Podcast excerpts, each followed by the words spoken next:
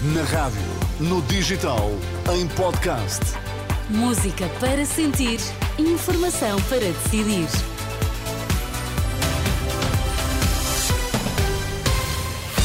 Manhã de quarta-feira, hoje é dia 14 de fevereiro. Bom dia, André Rodrigues. Bom dia, Inês. Quais são os destaques que marcam esta edição das 7?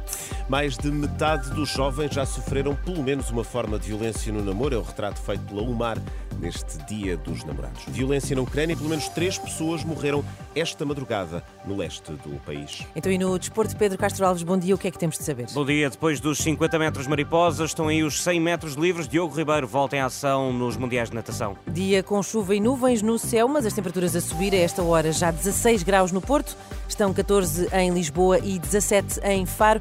Vamos lá à edição das 7 na Renascença, a edição é do André Rodrigues. Mais de metade dos jovens já sofreram pelo menos uma forma de violência no namoro, é o que conclui um inquérito sobre violência no namoro da Associação União eh, de Mulheres de Alternativa e Resposta, a UMAR. 63% dos inquiridos afirmam ter sido alvo de violência. Eh, num outro plano, e de acordo com o Jornal de Notícias, há em média oito queixas eh, por dia, queixas relativas à violência no namoro. São dados da PSP e da GNR que revelam que no ano passado houve mais de 2.800 denúncias denúncias de violência no namoro, na maior parte dos casos eh, em jovens acima dos 24 anos. São dados que são conhecidos neste dia 14 de fevereiro, dia dos namorados. E deverão ser conhecidas esta quarta-feira as medidas de coação para os três detidos da investigação por suspeitas de corrupção na Madeira. O Ministério Público pede prisão preventiva para todos. A sessão está marcada para as três da tarde no Campos de Justiça, em Lisboa, três semanas após as eh, detenções. Mariana Mortágua diz que está mais perto de influenciar a governação do que André Ventura.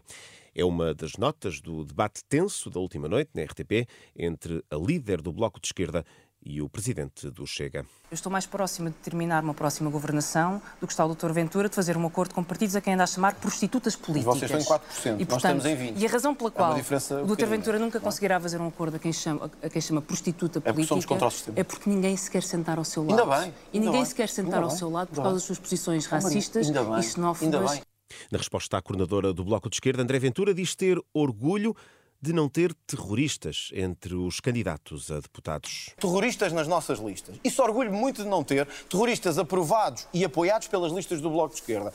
Não é o meu partido, é o seu, que tem como número dois um dirigente da principal organização terrorista sim, em Portugal, o MDLP, é que fez 600 atentados, sim, matou o padre Matos e matou uma jovem. Okay, o Diogo Pacheco Amorim fez 600 atentados. É que o Diogo Pacheco Amorim nunca foi condenado por terrorismo em Portugal os seus candidatos estão condenados em tribunal por terrorismo. Isso é falso, não tem Não é falso, tem, tem. Condenados foram ex-membros das FP25. Desculpe, João. Mataram bebés. Não, eu não os tenho aqui agora, mas sei que foram. Sei que foram. É?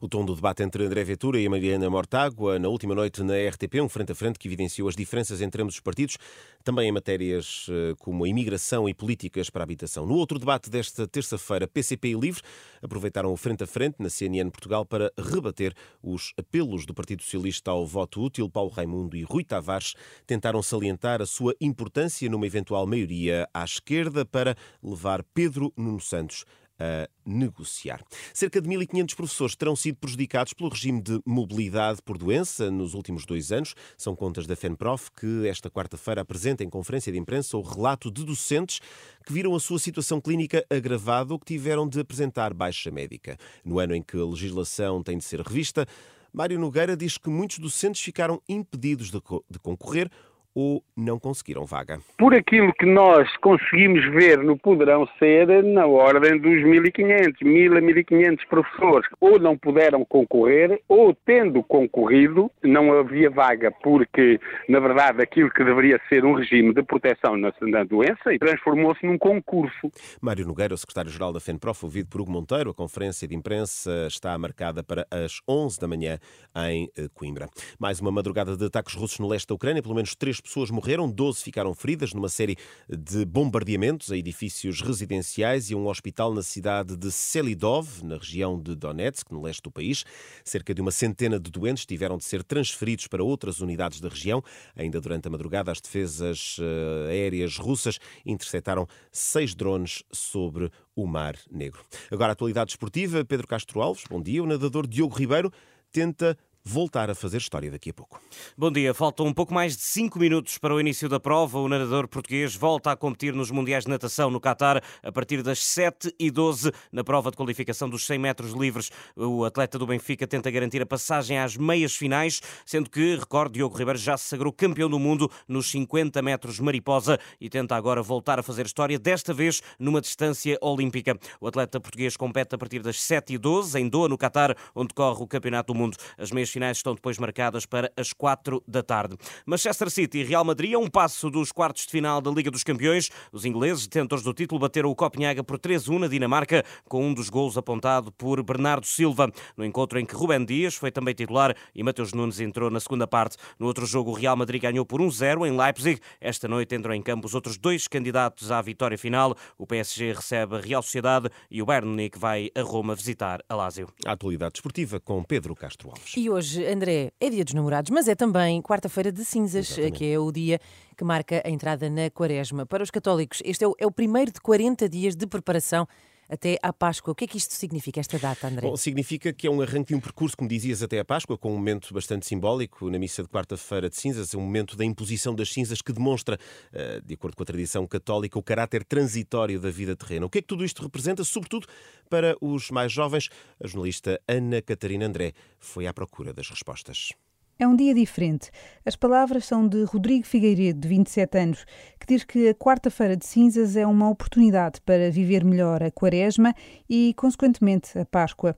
Além de ir à missa e de fazer jejum neste dia, este jovem da paróquia de Linda a Velha, Oeiras, conta que é também uma altura em que procura mudar alguma coisa no seu dia a dia e deixa um exemplo pode ser alguma coisa que, que percebamos que está a mais no nosso dia a dia, passar muito tempo no, nas redes sociais e, e, procurar reduzir esse tempo. Mas depois também, claro que não é depois da quaresma, agora, ah, já acabou e agora vou passar 40 horas na, nas redes sociais. Não, mas que também nos ensina que também podemos viver de forma mais regrada. Já a Beatriz Araújo, de 21 anos, descreve este dia de início da quaresma como um tempo de reflexão. Isso não significa, diz a jovem da paróquia de São José de São Lázaro, em Braga, que seja pesado. Pelo contrário, é uma oportunidade para reafirmar a fé como sempre estive bastante ligada à, igreja através do escotismo e tudo mais, nunca senti muito esse peso, digamos, das pessoas mais velhas e tudo mais. Então sempre olhei este dia muito de forma leve e como um dia, se calhar, para reafirmar aquela, aquele que é o nosso percurso na igreja e, e na fé. A perspectiva da jovem Beatriz Araújo sobre a quarta-feira de cinzas, dia de jejum e abstinência. Ana Catarina André, esse testemunho de dois jovens nesta quarta-feira de cinzas, o primeiro dia da quaresma, como vimos, um convite ao desprendimento de tudo o que está a mais nas nossas vidas. Inês, a fechar a história de um satélite que vai reentrar na atmosfera terrestre e que acabará por cair na Terra em lugar ainda desconhecido, mas hum. não há motivo para alarme. Tudo previsto, portanto. Não nos vai cair em cima okay. das cabeças, em princípio obviamente. É um satélite da Agência Espacial Europeia que já não está em funcionamento. Ao reentrar na atmosfera, vai acontecer aquilo que é normal acontecer com estes equipamentos: vai arder, por e simplesmente, e vai cair uh, em solo terrestre, uh, em detritos, pequenos uh, fragmentos. é pesado, mas os especialistas lembram que o risco de um pedaço deste satélite cair nas nossas cabeças está estimado em 1 em 100 mil milhões. Portanto, pouco provável, não é? Muito improvável. assim como, seja. Como dizia o chefe da aldeia gaulesa, ontem não foi a véspera desse dia, não é? Tínhamos cair o céu na cabeça. Muito bem, André Rodrigues, e aproveito também para dizer que já daqui a nada vamos voltar a este, ao assunto da quarta-feira de cinzas, porque vamos receber aqui também o Padre Vítor Gonçalves para nos eh, falar então deste primeiro dia que marca este percurso de 40 dias. Até à Páscoa, até já, André, até já. são sete e